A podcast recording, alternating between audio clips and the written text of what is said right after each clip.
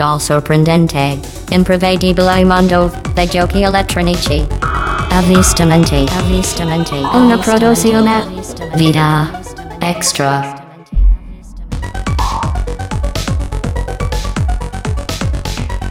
Carissimi amici con le vite extra, ciao a tutti, sono Flavio Dionisi e come sempre sono in compagnia di Alessandro D'Agrusa. Salve a tutti. E Daniele Nicolini. Un saluto a tutti.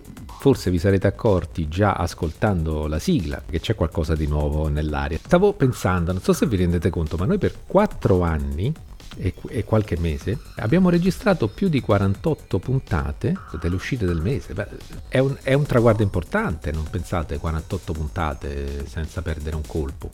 È sempre in perfetto orario, quasi, puntuali, specialmente la puntualità. Sì, ecco, a parte questo, secondo me non lo so, c'è da rendere omaggio a questo podcast che, che, in un certo senso ci saluta e va in pensione, perché le uscite del mese, da questo mese in poi, saranno sostituite da un nuovo formato che si chiamerà Avvistamenti del mese e invece che ricadere tutto sulle spalle di Daniele Nicolini, sarà un, un compito tripartito e ci divertiremo a consigliare dei titoli che, pescati dalla lista delle uscite del mese, rappresentano magari delle proposte che hanno catturato la nostra attenzione e che pensiamo che possa valer la pena di sottoporvi.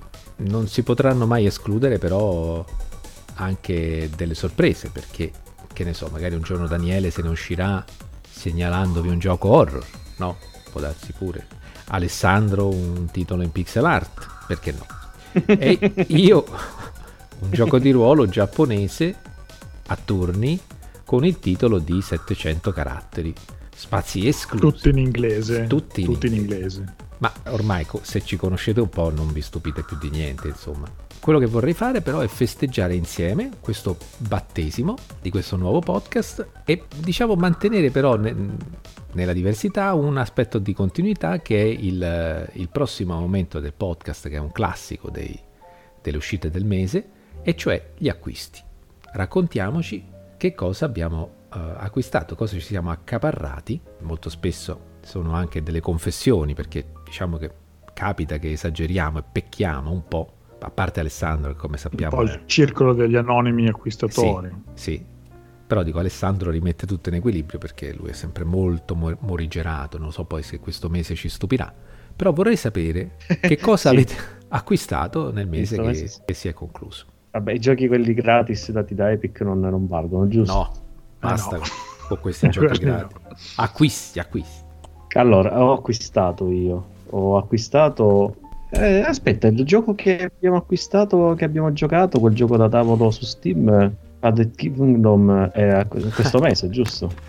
Porca miseria, no, quindi questo in, per rientro. In realtà l'avevamo già detto, eh? io mi ricordo che l'avevamo già detto il mese scorso. Ok, quindi questo rientra.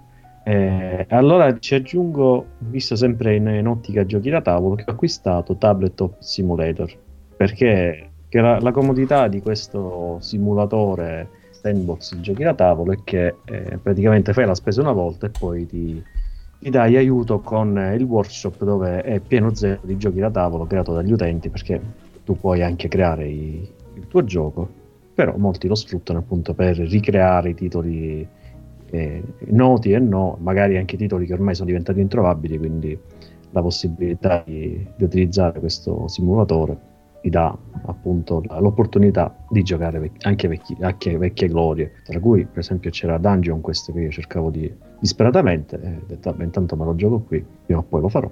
E, e quindi ho fatto questo acquisto, però ovviamente a modo mio.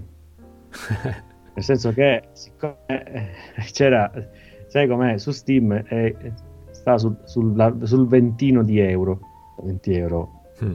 caro mio, per quanto tu sia utile, però 20 euro dalla tasca sono un po' pesanti a cadere. E quindi, come avevo, ovviamente ho acquistato la, il gioco tramite chiave, quindi con eh, opportunità appunto di, di, offerte di siti esterni, e l'ho beccato sui 7 euro, quindi già questo era un grande, un grande sconto però a me è venuto praticamente gratis perché eh, avevo un pochettino di chiavi di giochi inutilizzati inutilizzate queste chiavi. Nel tempo, le, le, nel tempo, insomma, il mese scorso, nei mesi passati più che altro, mi sono messo a venderle a pochi centesimi, insomma, ho racimolato qualche euro, insomma, 8 euro, una cosa del genere. È stato un casino poi riportarle, insomma, in valuta spendibile da, da altre parti, comunque, alla fine 7,50 euro ci avrò guadagnato così. E ce ne ho spesi 7, quindi mi sono rimasti 50 centesimi in tasca. E questo è stato il mio acquisto. Un giro assurdo pur di non parare. E magari settimana prossima te lo mettono in epica.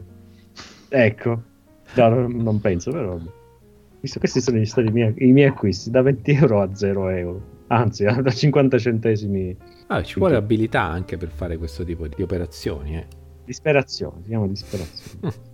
Io mi sono preso WRC 9, eh, il nuovo gioco di l'ultimo capitolo della serie di Rally, che è abbastanza simile all'8, però hanno aggiunto due ambientazioni che sono molto suggestive, eh, una delle due è il Giappone, e, e soprattutto hanno tolto, hanno corretto finalmente quello che era un, per me il più grosso difetto dell'8, che c'erano le zanghere che erano dei buchi neri, per cui se tu guidando prendevi la pozzanghera spesso finivi slanciato verso nuovi universi.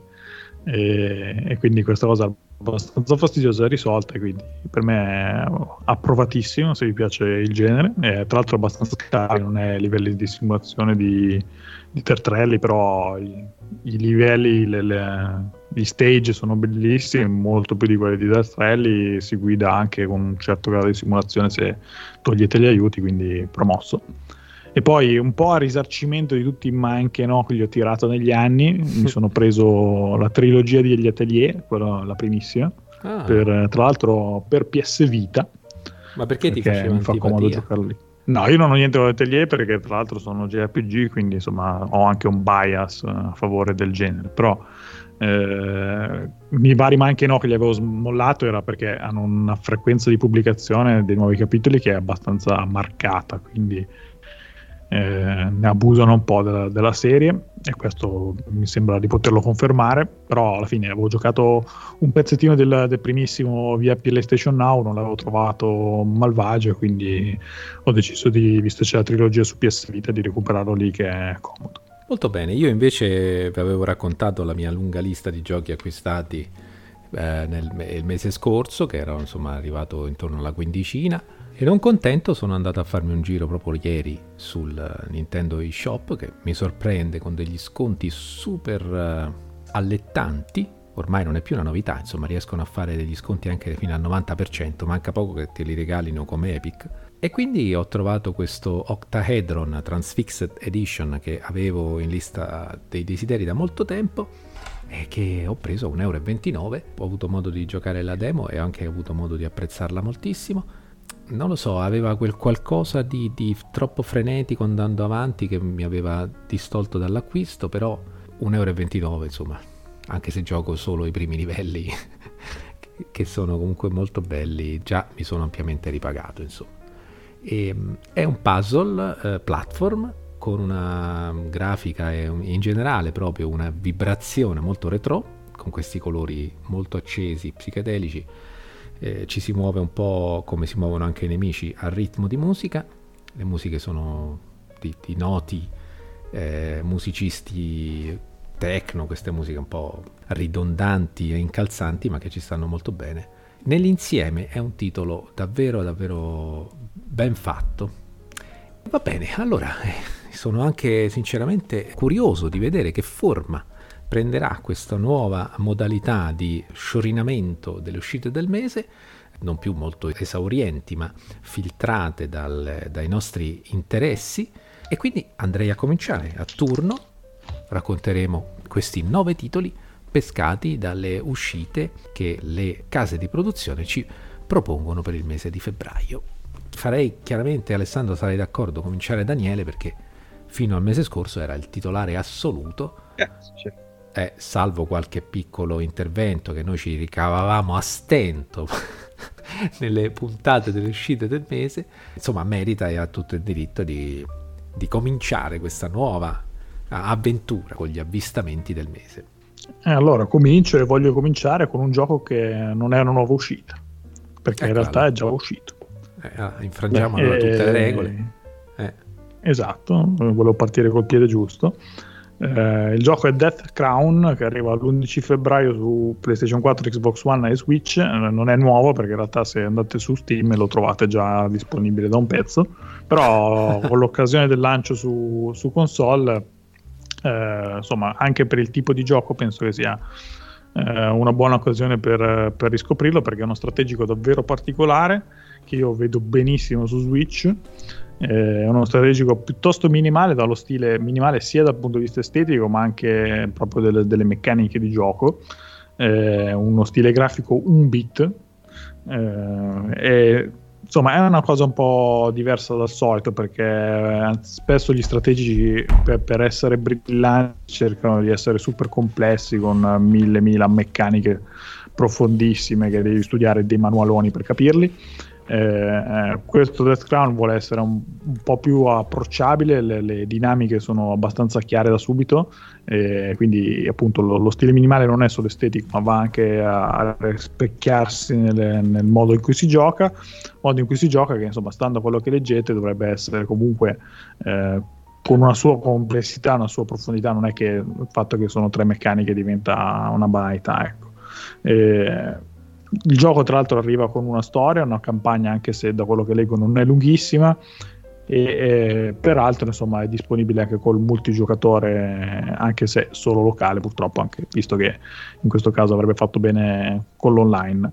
La storia pure deve essere particolare perché dovrete guidare la morte col suo esercito mentre cerca di vendicarsi sugli umani eh, con, eh, che si sono dimostrati troppo arroganti quindi insomma credo che se avete voglia di un simpatico strategico magari da gustare senza troppo impegno sul divano con la Switch eh, questo Death Crown potrebbe essere una buona scelta eh, mica male. Io ho visto qualche immagine e stuzzica, stuzzica.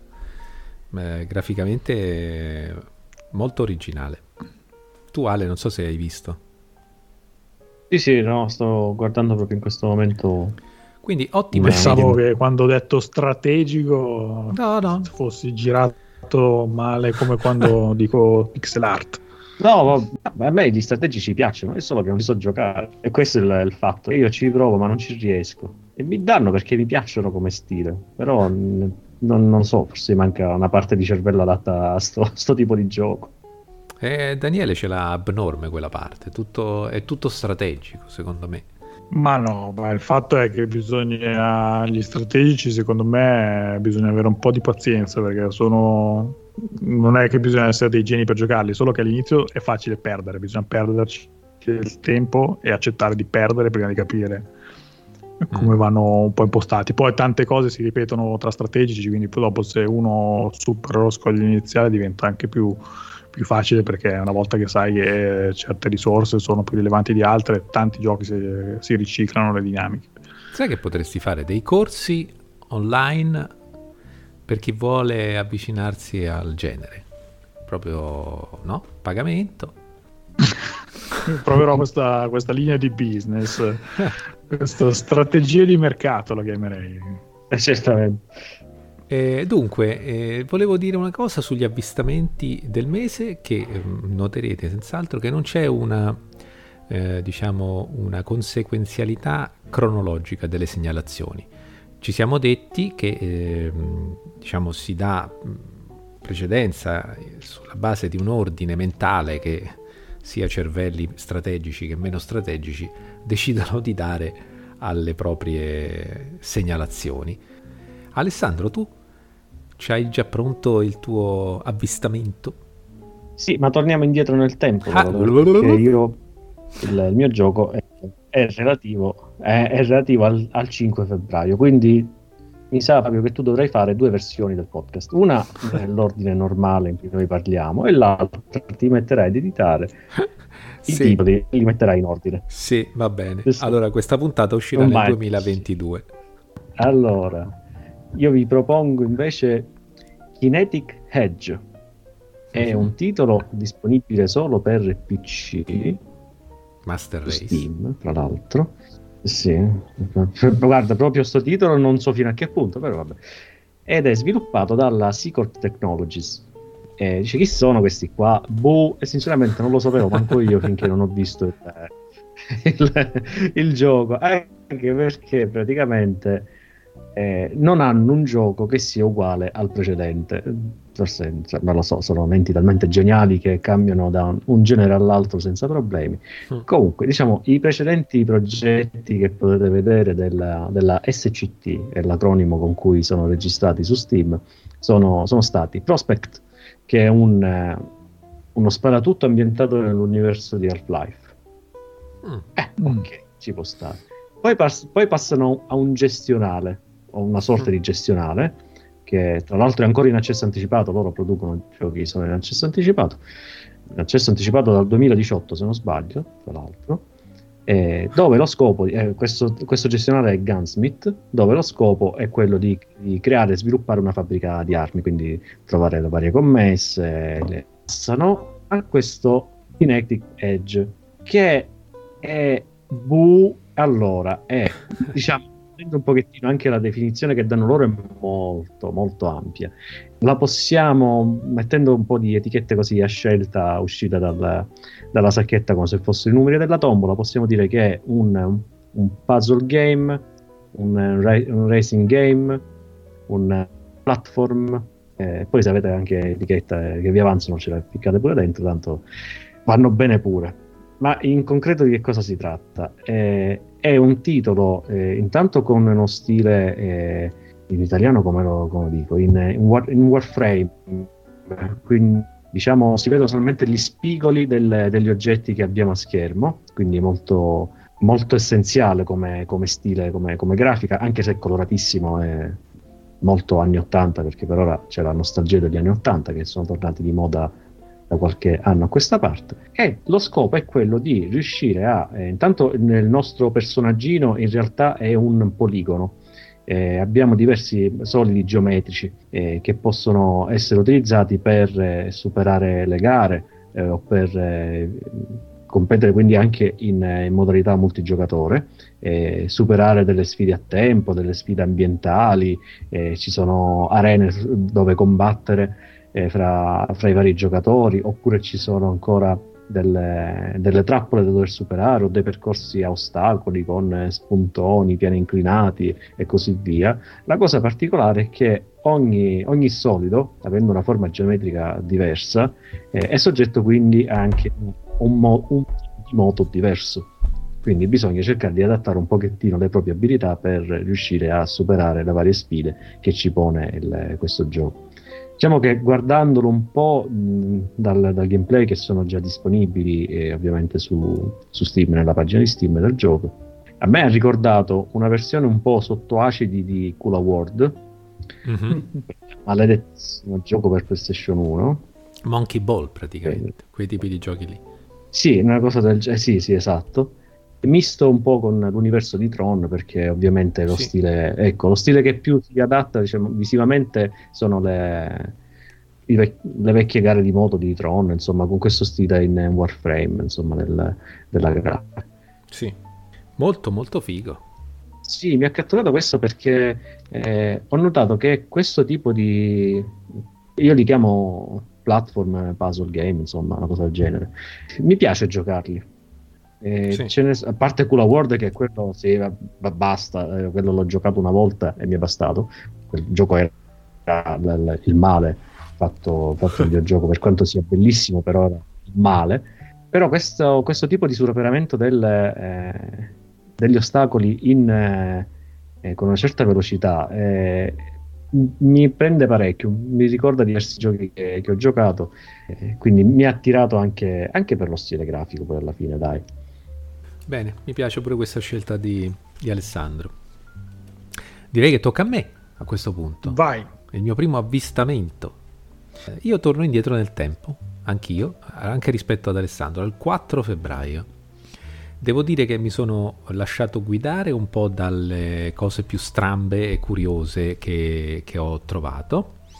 Eh, un po', diciamo, il leitmotiv delle, delle mie scelte sarà un po' questo vi anticipo e non sempre riuscirò nell'intento di segnalarvi cose strane, questo magari già lo avevate eh, notato, eh, ma sono convinto che questo sia sicuramente un gioco strano. Perché se io vi dicessi che eh, in questo videogioco che uscirà il 4 febbraio, già disponibile su Apple, Apple Arcade, ma che appunto il 4 febbraio uscirà su, uscirà su PC e su Switch, se vi dicessi che questo gioco dovrete spiare degli scoiattoli, voi che cosa mi rispondereste? Che è un gioco strano. Eh. Sì, non esattamente, però sì. Praticamente è un gioco in cui se ci limitiamo alla fredda cronaca, almeno all'inizio del titolo, ci dovremo mettere a sorvegliare durante la notte degli scoiattoli nella foresta, in una foresta. Diciamo che cosa fanno questi scoiattoli?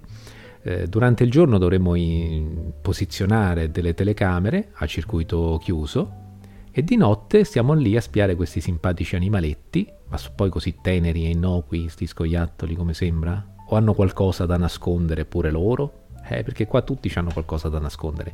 Gli scoiattoli in particolare perché gli sviluppatori che sono dei giovani sviluppatori del nord Europa, ce ne sono di, del, una dell'Islanda, un'altra eh, è irlandese, hanno detto, quando gli hanno chiesto ma perché avete scelto gli scoiattoli da spiare, dice ma avete mai visto gli scoiattoli? Sono veramente sospetti e soprattutto sono rapidi. Sembra che hanno sempre qualcosa che stanno tramando su quegli alberelli lì. E effettivamente, se ci pensate, sono perfetti per, per, per creare un titolo che, che, abbia un po' di mistero. No? Il personaggio che noi interpreteremo è un ricercatore, eh, di cui all'inizio sappiamo solo che lavora come assistente per una certa Nina Scholz, una professoressa del Viago University, e questo istituto ha ricevuto dei fondi extra per occuparsi di, della faccenda di questi roditori. Eh, starà quindi a noi indagare questo mistero, mentre potremo anche modellare un po' il personaggio, cioè eh, potremo farlo essere più o meno, per esempio, ordinato dentro la roulotte dove, dove vive e insomma far venire fuori la sua indole attraverso delle scelte che compiremo all'interno del gioco. Potremo anche essere più o meno meticolosi nella ricerca, collezionando più o meno indizi che ci servano a scoprire il mistero. Potremo anche essere più o meno bravi a orientarci durante il giorno quando dovremo appunto decidere dove posizionare queste macchine fotografiche con cui stiamo spiando gli scoiattoli. Dicevo che quello della, del, della, dell'osservazione degli scoiattoli sembra essere non l'unico compito che avremo, perché da quello che si evince, da quanto si sa del videogioco fino ad ora, questo tipo di attività viene indicata come un primo incarico. Quindi penso che le attività non, non dovrebbero peccare quello che dovremo svolgere all'interno del videogioco di ripetitività, mi auguro. Perché certo, se si dovesse solo fare sta cosa sarebbe un po', un po' noioso, no? Continuando a stare sempre in contatto con Nina Schultz, la responsabile di questa ricerca, sottoporle tutti gli indizi che ricaviamo da queste osservazioni e vorrei dire che da un punto di vista estetico siamo davanti anche qui insomma, una scelta di impatto, come d'altra parte la storia che vi ho raccontato fino adesso perché ci sono dei colori piuttosto saturi, acidi. Soprattutto siamo in una, uno scenario di totale assenza di punti di luce e quindi di conseguenza anche di ombre. Tutto quindi ha una specie di grado piatto di luminosità che detto così potrebbe anche risultare preoccupante, no? Dici che, che si... Che, che, no? E invece questa piattezza viene in qualche modo risolta da dei chiaroscuri che, eh, diciamo anche con l'aiuto di gradienti, sfumature, ci permettono di avere una sensazione di profondità e quindi comporre degli ambienti piuttosto ben fatti, anche piacevoli da vedere. L'unica cosa che un po' mi spaventa sono questi colori acidi, perché a lungo andare, se uno sta lì a fissa continuamente queste, queste cose sature, eh, non vorrei che diventassero un po' stancanti.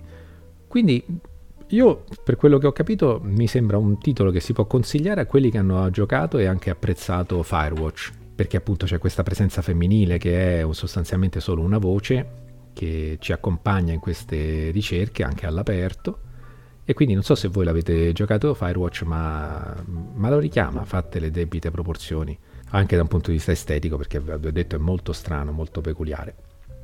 Segnalo, se ci sarà l'opportunità di farlo, e ne sarò ben lieto, la presenza della nostra lingua nei sottotitoli, i dialoghi sono in inglese, eh, ma sottotitoli e interfaccia sono stati molto giustamente tradotti nella lingua di questo mercato, cioè il mercato italiano. È un'avventura in prima persona che secondo me può essere molto molto interessante. Beh, ti sono d'accordo perché tra l'altro hai rischiato che te la fregassi. Infatti mi sem- era, l'avevo docchiata anch'io. Quando ho visto l'elenco delle perché io sono stato l'ultimo a comunicarvele, ho visto l'elenco che non c'era, ho detto strano perché mi sembrava un titolo che poteva essere interessante anche per voi curiosoni. Eh, cioè sei andato vicino. Sotto a chi tocca, Daniele, siamo parecchio curiosi. Ma allora, in realtà la mia prossima, a, a, il mio prossimo avvistamento, diciamo, mi serve per pagare la mia quota mensile ai JRPG, perché ho, ho, la mafia dei JRPG sul collo, lo sappiamo, sul collo. Lo sappiamo è una vita. Eh, ero, ero indeciso tra due opzioni, alla fine ho scelto per il titolo per il quale un po' seguo di più, perché l'alternativa che non ho scelto è Is 9, però è una serie che è sì molto fa- abbastanza famosa insomma, per chi segue i, i JRPG, ma non, non, l'ho praticamente mai giocata e quindi non, non, la seguo tantissimo personalmente, mentre invece ho apprezzato tantissimo il primo di, della serie di Bravely Default eh, Bravely Default che è un po' sorpresa è tornato con questo annuncio per Switch che arriverà con Bravely Default 2 il 26 febbraio proprio sulla console Nintendo per questa serie che sembrava un po' morta eh, dopo i due capitoli su, su 3DS e invece è ricicciata appunto il, primo gioco mi aveva veramente preso perché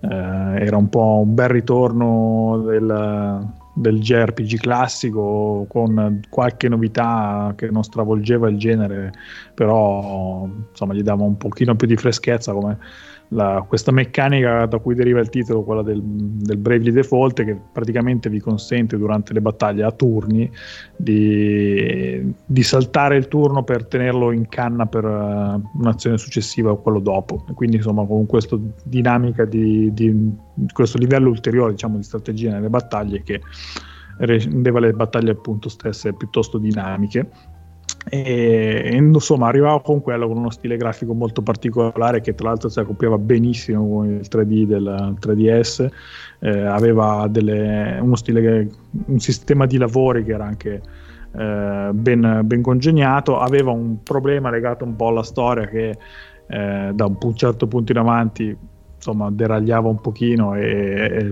faceva perdere qualche punto al titolo in, in generale e il tutto mi lascia molto curioso di vedere come l'hanno riportato in auge con questo secondo capitolo, che quindi insomma diventa questo percorso di nomi anche un po' particolare perché il primo c'è stato Bravely Default, poi anziché Bravely Default 2 c'è stato Bravely Second e adesso il secondo capitolo che è il terzo, eh, quindi insomma è un po' difficile per, la serie, per, la serie, di nomi che piacciono a Flavio hanno scelto questa cosa. No, che, che, poi quando fanno un, un nome breve si incasinano. È pazzesco, guarda, divertente. Eh, tu ti lamenti, insomma, loro costretti a, a rinchiudere in due, cara- in due, parole hanno fatto un po' confusione, quindi eh, vedi perché hanno bisogno, eh, hanno sì. bisogno, di 5 o 6 righe. Di spiegarsi, sì.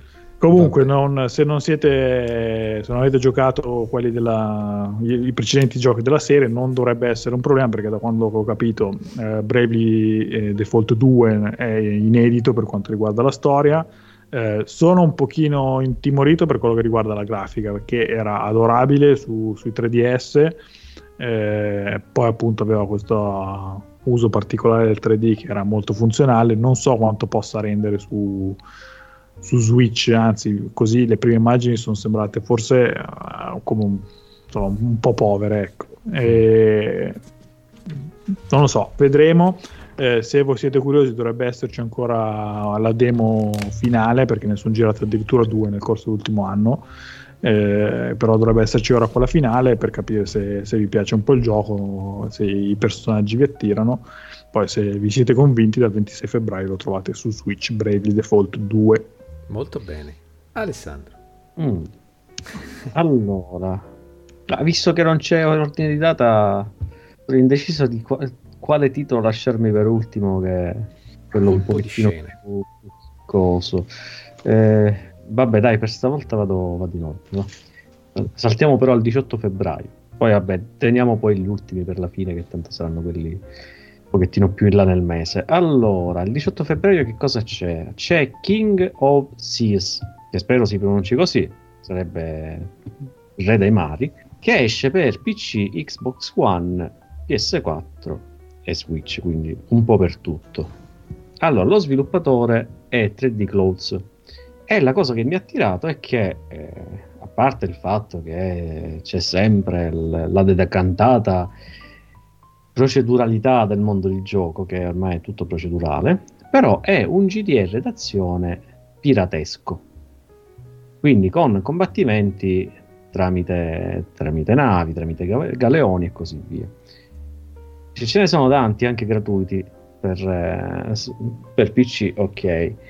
Però questo qua mi ha ricordato molto da vicino, da, anche dall'incipit narrativo che ha, e poi magari da quello che si legge me lo ricorda, ma giocandoci poi magari non c'entra niente, però mi ha ricordato Sid Meier Pirates. Guarda, la stessa identica cosa per valsa per me. Eh. Ora, siccome per me eh, Pirates, come, come, lo pronunciavo io ai tempi, è, è un titolo che mm, mi rimane nel cuore anche se non sono mai riuscito a finire, forse per questo mi rimane nel cuore, perché non riuscivo mai a fare niente con questo gioco. O facevo la, la mia carriera da, da, pirata o cercavo di salvare la famiglia. Alla fine quello invecchiava, quindi finiva il gioco e tanti saluti. Però lo ricominciavo tante volte, era, a me piaceva il combattimento navale così. E, quindi quando ho visto questo, io ho cercato altri titoli che magari potessero risvegliare in me questo, questo piccolo magone delle, di Pirates che mi permetteva di combattere, però non mi doveva eh, rompere le scatole con le cose a tempo. E ho visto questo e ho detto, mm, carino, effettivamente potrebbe sembrare simile, anche perché eh, noi come protagonisti del, del gioco dobbiamo appunto riconquistare eh, a suon di cannonate e, e bordate alle navi più, più, forti di noi anche, eh, ciò di cui siamo stati privati a causa di un complotto ai nostri danni. Quindi c'è qualcosa di simile, là, non so se magari qualcuno di noi l'ha giocato, ma l'abbiamo giocato tutti, Sid Meier Pirates, eh, alla fine veniva in, eh, incarcerata la nostra famiglia e noi come unici disperati dovevamo cercare di recuperare i vari membri e così via e ovviamente riprendere in mano le, le sorti delle, del, delle nostre proprietà. Questo però si basa, eh, King, of, King of Sea si basa esclusivamente sulla parte navale da quanto ho capito. Però la cosa simpatica è che e ciò che si, che si, va a fare nel, nel, mondo di gioco influenza il mondo stesso.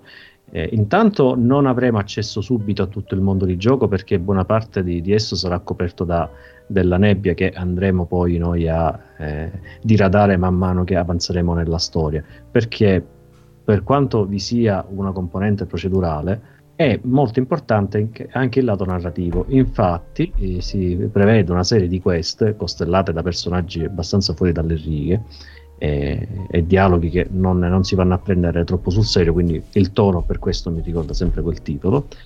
Però le nostre azioni, appunto, come dicevo, andranno a ripercuotersi sul mondo di gioco. Per esempio, se noi in qualità di pirati, perché poi alla fine questo diventiamo, eh, cominciamo a eh, battere sempre una stessa rotta, le, rotte, le, le, navi mercantili, le navi commerciali andranno ad evitare le rotte battute da noi. Quindi dovremo noi riadattarci poi successivamente a questi cambiamenti che noi stessi abbiamo realizzato. Ovviamente con la proceduralità del titolo ogni partita avremo un mondo diverso e quindi dovremo no, non sarà mai sempre la stessa cosa, avremo la possibilità quindi di esplorare nuovamente altre zone, e, e dover colpire, capire nuovamente quali sono le rotte e, e così via. Quindi mi ha dato questo sapore un pochettino di, di nostalgia per, per, quel gioco che è bellissimo, ma che appunto non sono mai riuscito a finire come, come volevo io, perché mi andavo a perdere appunto nella, nei combattimenti navali. Tra l'altro, qui è possibile anche personalizzare la propria nave, e comprare gli equipaggiamenti, migliorarla. Non so, mi è sembrato particolarmente interessante questo. Sì, io ho visto qualche immagine, mi sembra molto bello anche. Sì, e poi se non sbaglio è uno sviluppatore italiano, non so se l'hai detto questo. No, ho dimenticato di, di aggiungere pure questo, questo fatto, sì. Molto bene, molto bene. E... Approvatissimo perché appunto questo insieme a, al Naz di, di, di, di, Flavio era un altro di quelli che avevo adocchiato, tra l'altro appunto per lo stesso motivo che anch'io avevo nostalgia di Sid Meier Pirates, che tra l'altro esattamente come te non sono mai riuscito a finire nonostante ci abbia dedicato diverso tempo. Eh, allora a questo punto ragazzi era tarata male la difficoltà, non è possibile. Eh. Due semi-pro come voi. Beh, non credo proprio. Allora proseguiamo? Io faccio un salto vai, temporale? Vai stravolgo un po' la mia scaletta che mi ero preparato perché parlo del, del, titolo del 26 febbraio e dagli scoiattoli islandesi e irlandesi passiamo invece ad una uh, punta e clicca, un'avventura che è stata progettata e realizzata in Siberia, niente di meno, da uh, Chiari Games eh, ed è una, un gioco che uscirà su Steam appunto il 26 febbraio, su Steam e su Switch ma eh, diciamo i pro, visto che parlavo dei semi-pro, i pro lo guarderanno un po' dall'alto in basso perché è un titolo che nasce su piattaforme, sui telefonini, insomma, su Android. È nato nel 2019 e quello a cui stiamo assistendo è sostanzialmente una trasposizione sulle nostre console da casa, su, anzi sulla console da casa anche se ibrida come la Switch e sui nostri PC però, secondo me, se facciamo meno gli schizzinosi, siamo costretti ad ammettere che ci troviamo di fronte a un titolo davvero ben realizzato. Soprattutto lo dico perché ho spulciato le recensioni e visto quanti premi si è aggiudicato questo Tiny Rooms Stories, perché ancora non avevo detto come si intitolava, scusatemi. Fra l'altro mh, è super scaricato anche perché si divide in 15 capitoli e il primo è, è gratuito sul vostro cellulare e che però appunto in questa trasposizione per PC e Switch si chiamerà anche Town Mystery, quindi Tiny Rooms Stories Town Mystery.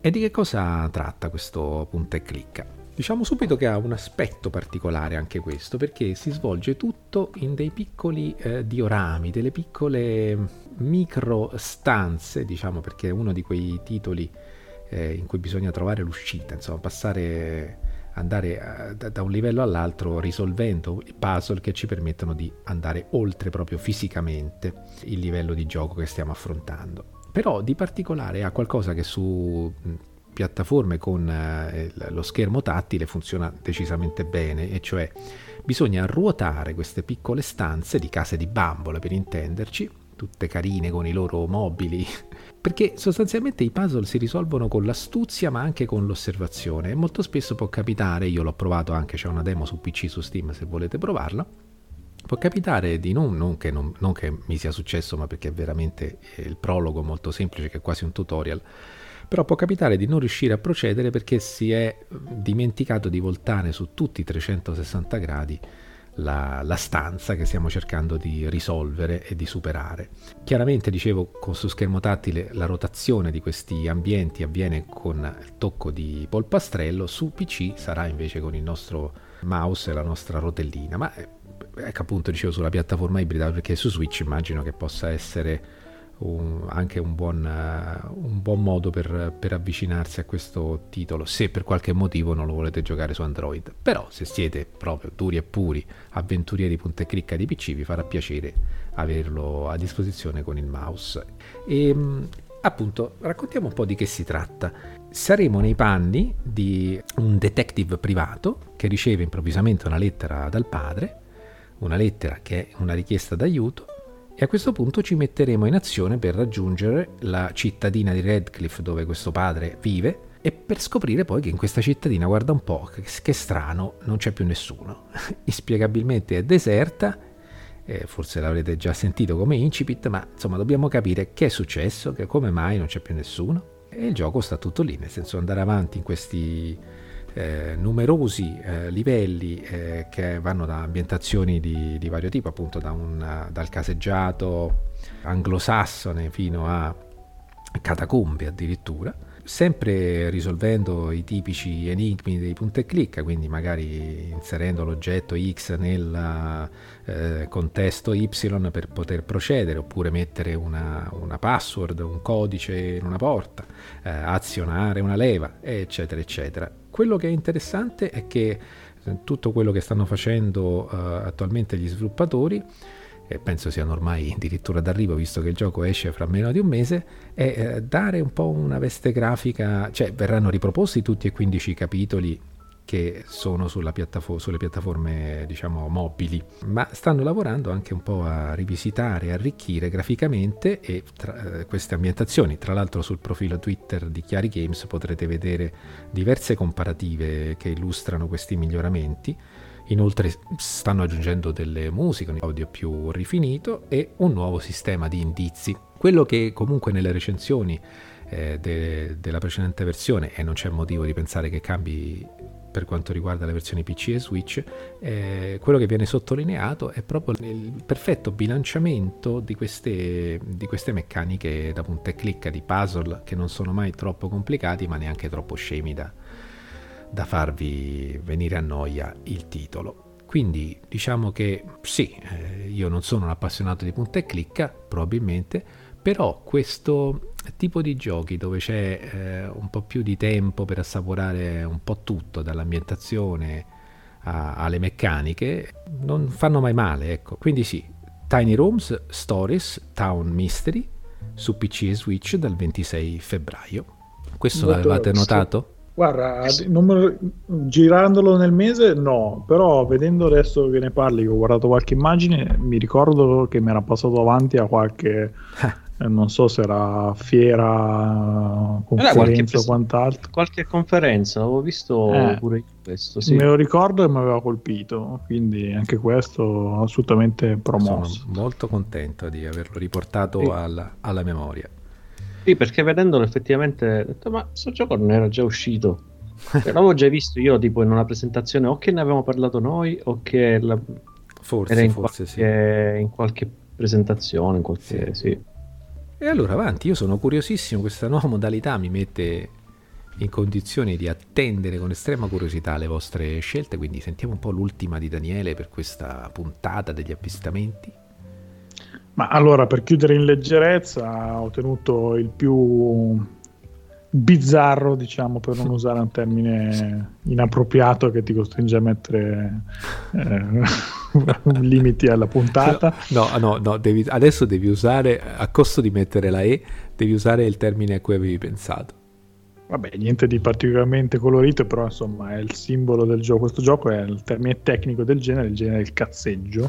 Vabbè, via, si può dire. Va bene, se si può dire questo è il genere ufficiale di Rustler, che è un gioco che arriva il 18 febbraio su PC in accesso anticipato. Eh, in realtà se vi interessa e volete provare per uh, tastarlo con mano questo gioco avete già un prologo che è disponibile gratuitamente che appunto vi dà un'idea di come si sta indirizzando questo gioco che ha una direzione in realtà abbastanza chiara, vuole essere eh, praticamente una sorta di GTA in uh, ambito medievale, che eh, già di per sé è abbastanza curioso, visto che ultimamente, non solo ultimamente, si sono visti tanti tentativi di reinterpretare, di proporre sotto formato videoludico il mondo del Medioevo, spesso però lo si fa con una certa vena simulativa, a volte agli estremi come in Kingdom Come Deliverance o comunque in altri giochi, per esempio in tempi recenti andava per la maggiore Medieval Dynasty per dire un altro. E eh, invece diciamo che Rustler di simulativo non ha proprio niente e non solo diciamo appunto guarda a GTA come riferimento ma ai GTA originali quindi quelli che avevano ancora la visuale dall'alto e... Sto ridendo perché sto vedendo le immagini. Eh, immaginavo. Beh, insomma, dico soltanto, vi dico soltanto che tra le cose che potete trovare che il gioco suggerisce come attività per eh, intrattenervi nel corso della vostra partita, potete truccare il cavallo, eh, unirvi alla, te- alla, setta dei terrasferisti, perché insomma quelli sono quelli alternativi nel periodo.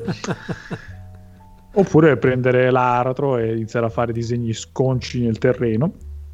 E, tra l'altro, siccome un'altra caratteristica di vari GTA è sempre stata quella di avere la radio che vi accompagnava mentre giravate a destra e manca per la città, qui chiaramente la radio sarebbe un po' antistorica, ma potete avere un bardo, un bardo che assoldate e vi segue per tutto il vostro giro vagare e, e per cambiare stando quanto suggerisce la descrizione, per cambiare diciamo, stazione musica gli dovete tirare un pugno. Oh, Quindi Queste sono le caratteristiche chiave di questo titolo che, stando a quanto, insomma, dalle impressioni che sono girate dal prologo, non è un titolo eccezionale, però è appunto un accesso anticipato, quindi insomma di strada forse ne ha ancora parecchie da fare, sembra essere nella giusta direzione per insomma tenersi su questo spirito molto scanzonato. Io di questo e... avrei voluto vedere il diario di sviluppo, cioè vedere proprio le riunioni in cui buttavano lì idee, sarebbe stato uno spettacolo obbligatoriamente le idee andavano proposte soltanto dopo la quarta birra, credo. sì. le migliori arrivavano dopo la sesta, probabilmente. Comunque, insomma, se siete incuriositi, appunto, se lo volete un assaggio ce l'avete già col prologo già disponibile su Steam, altrimenti dal 18 febbraio avete l'accesso anticipato per Rustler. Tra l'altro ha questo sottotitolo Grand Theft Horse. Devo dire che qui c'è la prima sorpresa perché non mi sarei chiaramente mi sarei aspettato Bravely Default, ma questo da te non me lo sarei aspettato, quindi mi fa piacere essere sorpreso dopo tanti anni da una tua scelta libera. Vabbè, io ridevo perché vedevo che c'erano nel, nel, filmato le strisce pedonali nel Medioevo e i cartelli stradali, oltre ai posteggi per i cavalli, dei murales. Nel... Eh, sono, appunto la, la, la, resa storica accurata mi sembra uno dei cartini sul quale si sì. basa la produzione. Evidente, studi su studi, Jacques Le Goff, uh, sì sì. Allora, 26 Vai. febbraio, quindi siamo sempre a fine mese. Ora vi, vi, vi stupirò. Retromania Wrestling. Uh, no, in eh, realtà tu sei appassionato di wrestling non molto alla, alla lontana. No, visto però più che altro perché è un titolo in, in quella che potrebbe definire no. in un certo senso pixel art. e quindi l'hai, l'hai, nominata, te la becchi. Incredibile. Quindi, allora, però è, va, è, un gioco per PC, Xbox One, PS4, Switch. Allora, di che si tratta? È, è sviluppato da Retrosoft Studios, che già dal, dal nome della, della, casa sviluppatrice si dovrebbe capire un pochettino perché ci ritroviamo con un titolo in pixel art. Eh, è una sorta di eh, seguito ufficiale, loro lo presentano come seguito ufficiale di WrestleFest, che è un titolo del, del secolo scorso, eh, del 1991. E ovviamente la componente grafica è rimasta tale e quale a quella del 1991, quindi avremo degli sprite in, in 2D, ovviamente realizzati in maniera squisita. e non è ironico, è veramente, veramente bellissimo da vedere. è molto eh, in stile arcade, appunto, del, sia cabinati sia i giochi, vecchi giochi DOS del, del secolo scorso, appunto, del, del, del ventennio scorso Mamma mia, effettivamente sì, il 91, cioè sono... No, che sto dicendo, sono, sono 30 anni fa. Eh, Porca sì. miseria. Eh, io non te lo volevo dire, ma ci sei arrivato da solo. Trentennio scorso. Mamma mia. Ok, quindi sono titoli di 30 anni fa, a distanza di 30 anni abbiamo il seguito. Il oh, momento della verità. Eh sì, perché si fa sempre fatica a effettivamente tenere da il prendere atto tempo, sì. sì, mi viene in mente quando vedo delle, dei video di, eh, di Link Universe che, eh, dove c'è il bravissimo Adrian Fartale che quando dice delle, delle missioni spaziali che saranno nel 2030 io mm-hmm. penso, eh vabbè il 2030 cioè, cioè, consider- considerate che il 2030 è più vicino del, del 2000 che è 10 anni contro 30, cioè, effettivamente. 10 eh, anni contro 20. Vabbè, comunque, tornando a noi. Allora, di che cosa si tratta? Eh, come ormai si, si, è capito, è un, eh, uno, un, un, titolo di wrestling in stile arcade, quindi vecchio, vecchio stile, eh, però con eh, perché l'ho scelto? A me sono sempre piaciuti questi titoli da, da vedere e giocare, ne, ne, avevo anche qualcuno appunto che girava in, in tra l'altro. E ci giocavo però erano per me complicatissimi. leggendo un pochettino le caratteristiche di questo gioco e anche il, l'obiettivo del gioco stesso, vuole riproporre un'esperienza che sia quella vecchia scuola, però con quello che loro definiscono, tra l'altro vabbè, è proprio una definizione, un'etichetta eh, che si riesce anche a trovare anche in altri giochi, che è un pick and, pl- and play, pick and play game, uh-huh. ossia che è un titolo che mh, nonostante possa avere delle meccaniche approfondite, non è però difficile, da, ha, una curva, ha una curva di apprendimento molto bassa rispetto ad altri titoli dove la curva di apprendimento è, è, un po' più elevata perché devi riuscire a fare le, le combo bene, le, eh, devi eh, sincronizzarti bene con gli altri avversari. Eh, io per esempio nel, negli ultimi tempi ho, che mi sono appunto sì, un po' appassionato al, al wrestling, anche se vabbè, al solito mio, se io devo vedere una cosa la devo vedere dall'inizio, perché se no non capisco la trama e quindi io sono un po' bloccato alla, agli anni del... Come si, come si, chiama questa? La Golden Age, la Golden Age che va dagli anni 80 al, al 98, quindi proprio in pieno periodo del, in cui si pone il, il gioco. Eh, li ho sempre trovati, insomma, un pochettino complicati. Infatti, dicevo, negli ultimi tempi sono un po' appassionato e ho preso a giocare un po', adesso anzi lo dovrei riprendere, a WWE eh, 2K19. Ok, non mi veniva il 19 in inglese. Eh, che eh, sì, è, è, bello da giocare, però effettivamente ti rendi conto che se vuoi fare le cose fighe e anche per riuscire a, sopra- a sopravvivere a certi scontri, devi entrare nel, nell'idea che devi capire i meccanismi del gioco e la complessità del, dei, dei, dei, movimenti che ci sono, che sono sì, sono pochi tasti, però li devi saper concatenare bene. Questo toglie via tutta sta parte e lo rende molto più, eh, molto più giocoso, molto più gioco effettivamente tra l'altro parte già con un bel, un bel roster di 16 lottatori che saranno eh, poi espansi, meno così si parla tramite DLC. Il multiplayer va da 2 a 8 giocatori, eh, da 2 a 8 perché ci sono ovviamente diverse modalità di, di match che vanno sia dall'1 contro 1 fino al, al tag team, quindi il, lo scontro in coppia, eh, o addirittura la Royal Rumble, Rumble, dove praticamente si danno legnate a destra e a manca. E, spero che mettano anche una survival, insomma, qualche cosa che sia eliminazione, che sono quelle che mi sono sempre piaciute nel, da vedere negli spettacoli. Eh, poi eh, ogni, ogni, lottatore avrà la sua musica d'ingresso proprio originale, saranno personalizzabili eh, e in più, cosa che non sapevo e che eh, ho scoperto semplicemente leggendo questa, la, notizia del gioco, che all'interno della eh, di questa, del, gioco sarà presente anche la federazione NW, NWA. A. NWA, giusto? Sì. Eh, ok, che cos'è? È una federazione indipendente che è stata fondata nel 1948. Dice, vabbè, da un lottatore. No, dal leader degli Smashing Pumpkins. un, un cantante il leader di una, di una band aveva una federazione indipendente di, di lotta libera, di, di, wrestling.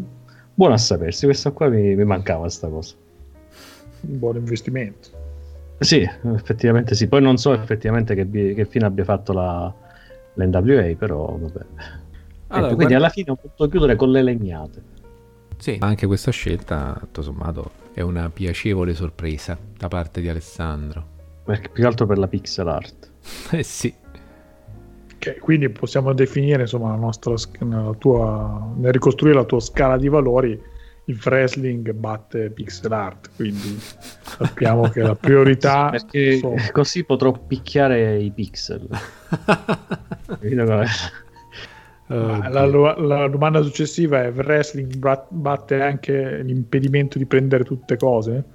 No, non, non lo so. lì no, lì no eh, tutte cose vince su quello non penso.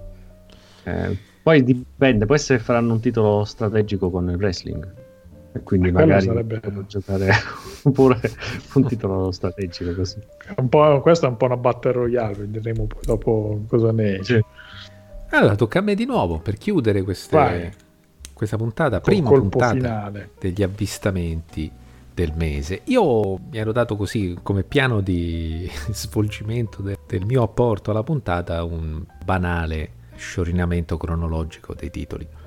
Però poi mi è venuto in mente che volevo chiudere in bellezza, soprattutto per quanto riguarda la mia aspettativa dei titoli in uscita in questo febbraio 2021. E allora non potevo che lasciare questo titolo per ultimo. Si tratta di una resurrezione, così ci viene presentato anche dal titolo. Sto parlando di Ghost and Goblins Resurrection, che uscirà su Switch. E sono contento che eh, un titolo del genere sia esclusiva di questa console che amo molto. Meno male che già ce l'ho perché se no mi toccava comprarla. E Ghost and Goblins Resurrection è, per quanto mi riguarda, diciamo, a livello proprio filologico, il quinto titolo di una serie che è nata nell'85 con Ghost and Goblins, poi c'è stato Ghosts and Ghost che migliorava tre anni dopo eh, un po' tutto quello che è stato il primo iconico titolo di questa saga. Poi abbiamo avuto Super Ghosts and Ghost sul Super Nintendo, uscito nel 91, io l'ho giocato nel 2005, pensate un po'. Poi c'è stato Ultimate Ghosts and Ghost, che è quello che appunto è girato solo esclusivamente su PSP.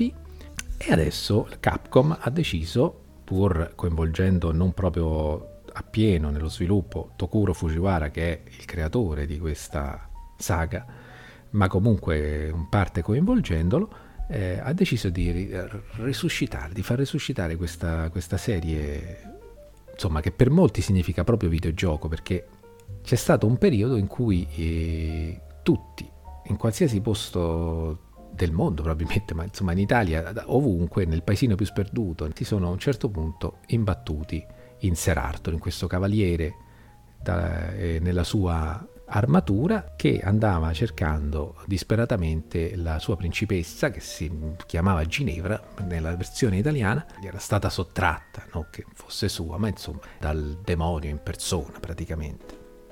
E questo qui eh, è stato un momento diciamo rivelatore nella storia di, di chi videogiocava negli anni 80 di chi era ragazzino negli anni 80 perché lì dentro in questo gioco al di là di questa celeberrima difficoltà che forse in tempi recenti è tornata di moda grazie ai Dark Souls, Demon Souls, ma c'era qualcosa di incredibile dentro, dalle musiche all'atmosfera, iniziava addirittura dentro un cimitero questo gioco. Si, si respirava proprio come un'aria di concretezza, di un mondo alternativo in cui poter essere davvero risucchiati di fronte a questi cabinati. E quindi lì c'è stato l'incantamento, c'è stato... I videogiochi sono diventati qualcosa di molto di più di quello che erano stati fino a, a quel punto e lo sono stati e lo sono diventati agli occhi di bambini, quindi disposti a lasciarsi incantare. E quindi tutti noi che siamo stati ragazzini in quegli anni ricordiamo con enorme emozione, affetto, sempre questa serie, questa saga che ritorna il 25 febbraio su, su Switch. E quindi per questo motivo io non ho potuto fare altro che senza se, senza ma, senza neanche informarmi troppo prima su che cosa sta per uscire il 25 febbraio, effettuare il mio primo preordine su piattaforme Nintendo. Altro che acquisto in diretta, il preordine. Addirittura il preordine, sì. Tra l'altro mi hanno ingannato perché appena ho fatto il preordine mi hanno detto potrai scaricare il gioco già una settimana prima della data di uscita, che però mi sono poi informato nella saletta con chi ci è passato prima di me con i preordini, pare che in realtà sia solo un modo per... eh, Averlo già pronto. per- eh, sì, esatto, per, per permetterti di scaricarlo. Quindi te lo tiri là. alla mezzanotte del È 20... ancora peggio perché devi stare 20 esatto. non lo puoi giocare. Però poi appunto la sveglia. al di là di tutto mi sono voluto andare a informare, dico ma che cosa gli è venuto in mente, cosa, cosa ci propongono, sarà un, così, una rivisitazione o qualcosa di, di nuovo? E bisogna dire subito che me- quello che stanno cercando di fare in Capcom non è proprio semplicissimo, perché tu devi prendere un titolo che ha segnato un'epoca, più di un'epoca forse, perché quando- anche quando uscì per Super Nintendo nel 91 forse è stato il gioco dell'anno, della console, metteteci quello che volete, Mario, Super Mario permettendo. Ma dico quando metti mano a titoli del genere sei in una in, veramente sei come fossi finito nel villaggio dei dannati di, di Ghost and Goblins. Cioè rischi di scontentare tutti. E quando loro quelli che lo stanno sviluppando lo presentano dicono bisogna adattare quello che è stato una, una pietra miliare dei videogiochi al eh, design, alle meccaniche, anche alla grafica se vogliamo, dei tempi moderni. E qui sta l'inghippo, qui sta la, il rischio enorme perché tu lo vuoi far rivivere, ma le persone che se lo ricordano molto vivo ancora eh, hanno un'idea ben precisa di come dovrebbe essere e hanno esigenze diverse di chi questo gioco non ce l'ha nella memoria e vuole semplicemente un titolo che sì, magari possono aver qualche volta sentito nominare, ma lo vogliono che sia attuale, che sia divertente da giocarci oggi, che abbia le sembianze e le fattezze di un gioco che esce nel 2021. Questo che vuol dire? Che ci troveremo di fronte a una vera e propria reinvenzione del titolo, quindi ci muoveremo dentro i livelli, eh, quelli del cimitero, quelli del palazzo di ghiaccio, quelli delle caverne, eccetera. Però eh, avremo sempre a che fare con gli stessi nemici, quindi orchi, unicorni, diavoli rossi alati, corvi, f- fantasmi che svolazzano nel, tra, tra, gli alberi della, del bosco. Ma comunque sia, quello che dovremo fare sarà molto più vario, molto più, se vogliamo, se sappiamo guardare anche con un occhio più moderno, molto più intrigante rispetto a quello che si poteva fare con un platform eh, d'azione a scorrimento laterale 2D come era l'amato Ghost and Goblins. Però ecco, se già vediamo la veste grafica con cui ce lo stanno proponendo, anche qui già molti sono dubbiosi, molti storici appassionati del titolo eh, stanno un po' lì con, a puntare il dito sul fatto che è una grafica che è un po' insomma rispetto anche ad Ultimate quello che abbiamo visto su PSP che è stato molto molto bello molto colorato molto sì diciamo, ha svecchiato in un modo molto fedele un titolo che aveva la sua personalità dal punto di vista grafico. Qui hanno deciso di dargli un'impostazione più cartacea, passatemi il termine, come se si trattasse proprio di sfogliare un collage, un libro collage, ecco. Mm. Però ecco, se la si guarda bene con attenzione, colori e atmosfere secondo me sono molto fedeli.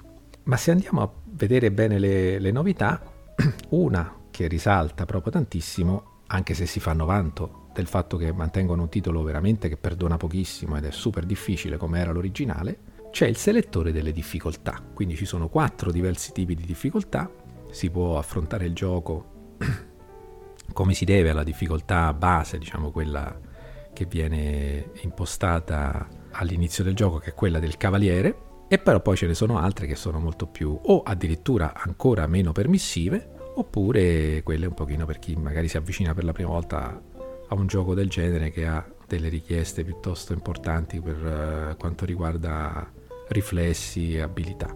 Però quello che più salta agli occhi sono gli aspetti legati all'utilizzo delle magie, delle abilità, che sono davvero tantissime diverse. Poi ci sono anche delle altre attività da fare, per cui bisogna raccogliere delle apette delle, che non sono quelle della piaggia, sono delle piccole api che si nascondono all'interno dei livelli e che servono per riattivare un albero che ci permette di utilizzare degli incantesimi. E qui si apre poi tutta una serie di possibilità, nel senso che questi incantesimi possono essere anche dimenticati, tra virgolette, cioè si possono acquisire e tornarci utili per un tipo di livello che presenta determinati tipi di sfide, ma possono essere dimenticati per poter far spazio ad altre cose, altre abilità magiche che ci permettano invece di affrontare altri tipi di difficoltà. Quindi c'è un po' una componente di strategia. Ci sono poi un sacco di diverse abilità che hanno anche dei risvolti grafici molto interessanti, molto belli da vedere, situazioni. Però, ecco, a vedere la gran quantità di cose che ci hanno voluto mettere dentro, la mia paura è quella che che, ci, che si sia voluto troppo appunto variare un tipo di, di, impostazione e di meccanica di gioco che anche dalla sua semplicità traeva moltissimo del suo fascino. È vero che i tempi passano e tutto cambia e adesso non ci sono più in giro i ragazzini degli anni Ottanta che cominciavano soltanto allora ad avere a che fare con dei videogiochi, ma non vorrei che però si fosse poi cercato di mettere troppa carne al fuoco, troppa varietà, varietà troppe... E una cosa che anche è carina e divertente da sottolineare è che come saprete il titolo non finisce quando arrivate ad affrontare il demonio, quando cioè finite di superare i livelli di gioco, tutti, aprendo le porte di fine livello, ma eh, i cancelli anzi, ma eh, a quel punto dovete riaffrontare tutto il gioco da capo. Io non l'ho mai fatto due volte, sono riuscito a finirlo a colpi di continua, non mi vergogno di dirlo, nella versione del Super Nintendo, che è un titolo magnifico che ogni tanto vale la pena rispolverare e accendere un CRT, forse possedere un CRT solo per far girare quel titolo su Super Nintendo. Ma quello che succederà qui è che una volta finito il gioco non riaffronteremo lo stesso identico gioco, ma eh, sec- il secondo giro che ci faremo eh, nel mondo di Ghost and Goblins Resurrection sarà mm, ancora più cupo, sia da un punto di vista grafico, come se scendessimo in una notte ancora più profonda, e anche eh, con diverse tipologie di attacco, di nemici. Perciò eh, io quello che vedo è che sicuramente, mi ha spinto anche poi più consapevolmente e senza possibili rimpianti all'acquisto nel preordine, è una estrema voglia di eh, far bene e quindi al di là di queste mie perplessità, della paura che ci vogliano mettere troppa di questa volontà, io mi sento di premiarla eh, perché si vede quando c'è amore dietro eh, e cura dietro, dietro qualcosa. Fermo restando che poi a me anche graficamente continuo a guardarlo, mi piace tantissimo, sempre di più. Vorrei sapere voi che rapporto avete con Ghost and Goblins, con questa saga, o anche con Gals and Ghost, se avete frequentato Super Gals and Ghost. E, e, e, che cosa ne pensate di una riedizione come ve, ho, ve, l'ho un po' raccontata io adesso, così un po' per tozzi e bocconi rapidamente, ma che comunque vi fa capire che tipo di spirito c'è dietro?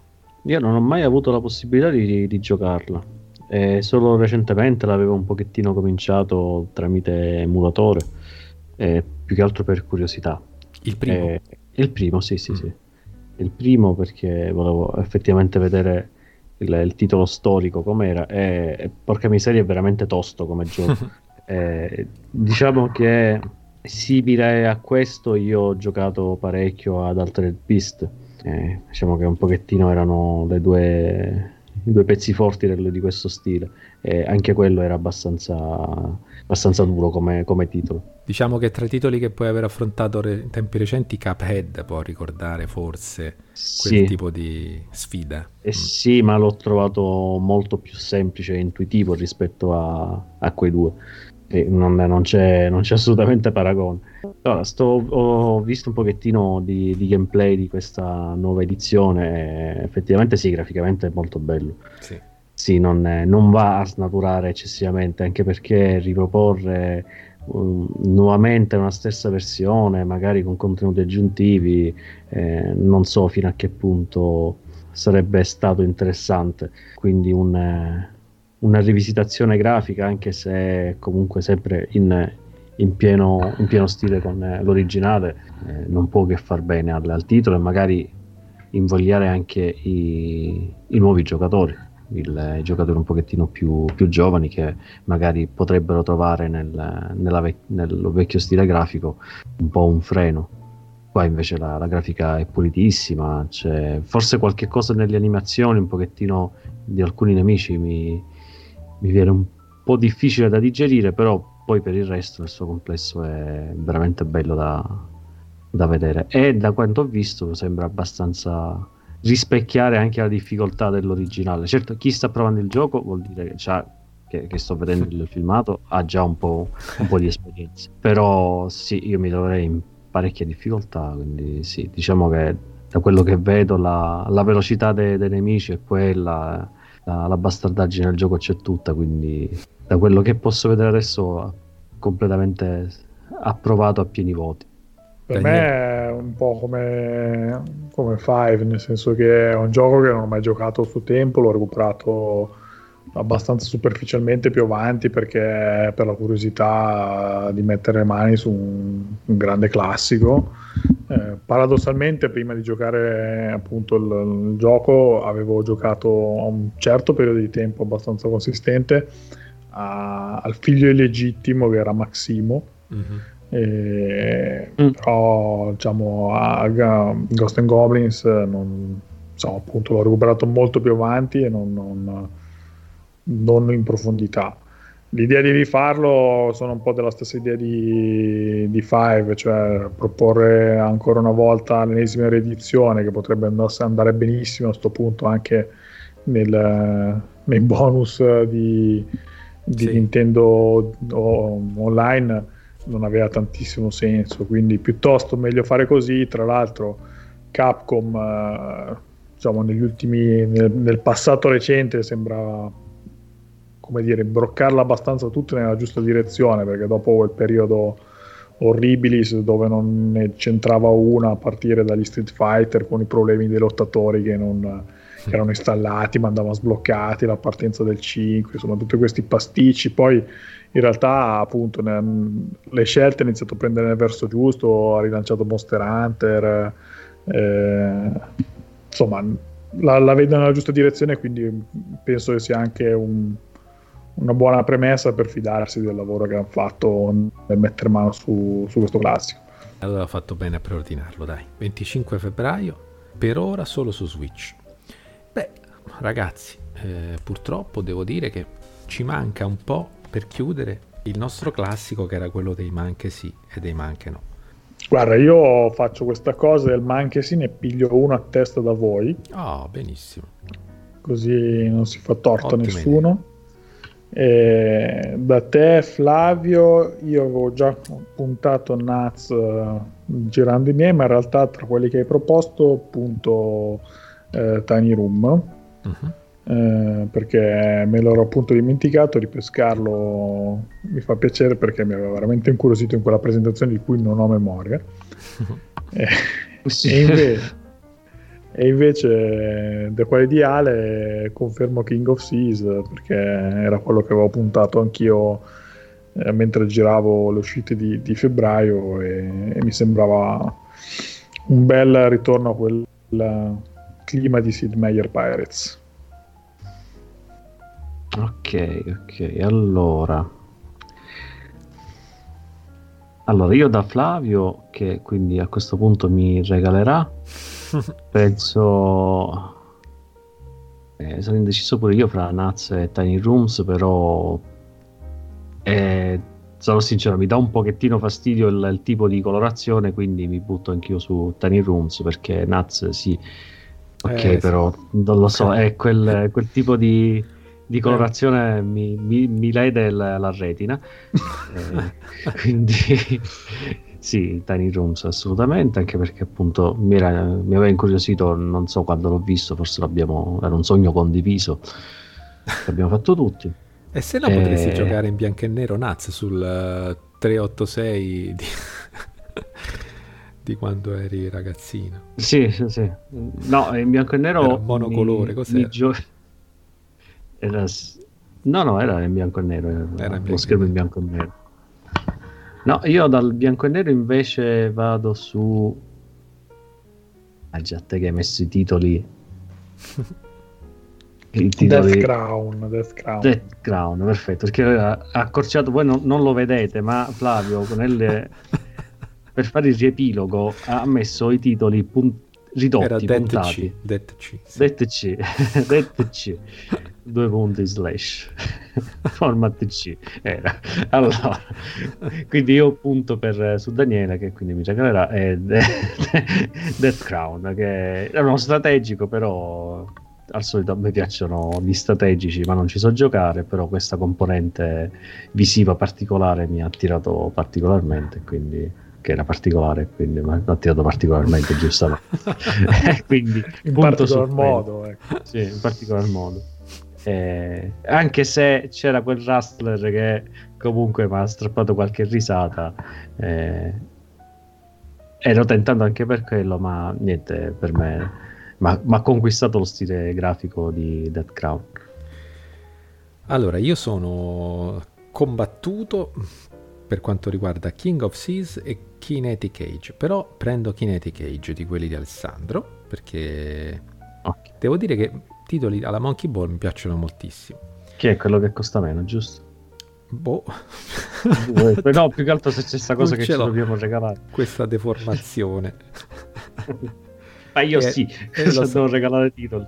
Eh, Daniele, devo dirti che Rustler è, molto spassoso, eh, però pure sto spirito sempre così cinico, anche se così fatto con le risate sotto i baffi, eh, non, non, lo so, la Babies and Butted, queste cose truci, tutto sommato anche no. E Dead Crown, eh, come dice Alessandro, la veste grafica è davvero accattivante e poi magari ci facciamo crescere un po' di cervello strategico tutti e due. Quindi sì, Death Crown e Kinetic. O assisteremo, assisteremo entrambi alla, alla videoguida di Daniele. Eh sì, adesso mi sorprende, mi aspettavo che entrambi avreste puntato Brevi Default 2, ma eh, lo so. va bene anche Death Ho Crown. voluto sorprenderti. Comunque, nessuno dei due ha preso Ghost and Goblins, siete veramente dei farabutti. E... sì, bello, bello, però non lo sappiamo giocare, quindi dovevo scegliere fra un impedimento mentale e uno fisico. Perché con Ghost Goblin è più fisico che mentale. Perché... Vabbè, ma uno tenta e ritenta, no? E siamo alla fine di questa prima puntata degli avvistamenti. Vi ringrazio moltissimo per esservi prestati a questo cambio di rotta delle nostre uscite del mese che mantengono però inalterato il loro spirito, un po' come Ghost and Goblins Resurrection. Abbiamo dato così un colpo di novità ad una formula che però ci auguriamo sia rimasta comunque di vostro gradimento. Dico a voi che ci avete ascoltato fin qui, per cui vi ringrazio moltissimo e come sempre vi do anche appuntamento a raggiungerci nella saletta di Vita Extra che voglio salutare prima di chiudere.